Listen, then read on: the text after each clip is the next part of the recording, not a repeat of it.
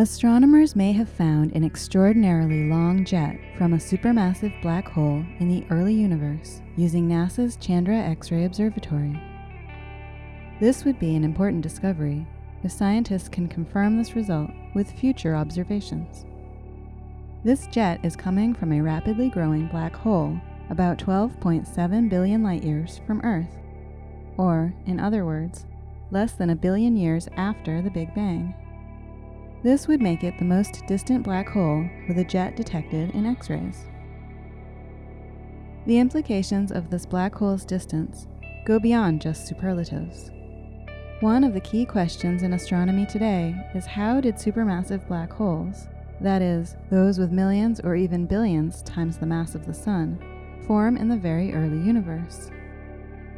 Despite their powerful gravity and fearsome reputation, Black holes do not inevitably pull in everything that approaches close to them all at once. Material orbiting around a black hole in a disk needs to lose speed and energy before it can fall farther inwards to cross the so called event horizon, the point of no return. Moreover, there are limits to how much material a black hole can ingest at once, which means it can take a very long time for a black hole to consume enough material to accumulate millions of solar masses. That is, unless something intervenes to speed up that process. The jet that the Chandra data uncovered in X rays may be just what this black hole needed in order to grow so quickly. A jet of particles could help the black hole grow by decreasing the speed and energy of surrounding material, allowing it to fall inwards and cross the event horizon more rapidly. The length of the jet is also an important clue in this study.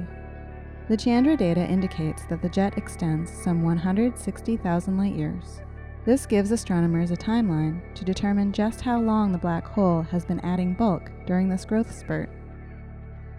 X ray studies like this are particularly important because as electrons in the jet fly away from the black hole at close to the speed of light, they move through and collide with photons, making up radiation left over from the Big Bang and boost the energy of the photons up into the X ray range that Chandra can detect. This quasar and its jet demonstrate that X ray astronomy is crucial for learning about the very early universe and its black holes.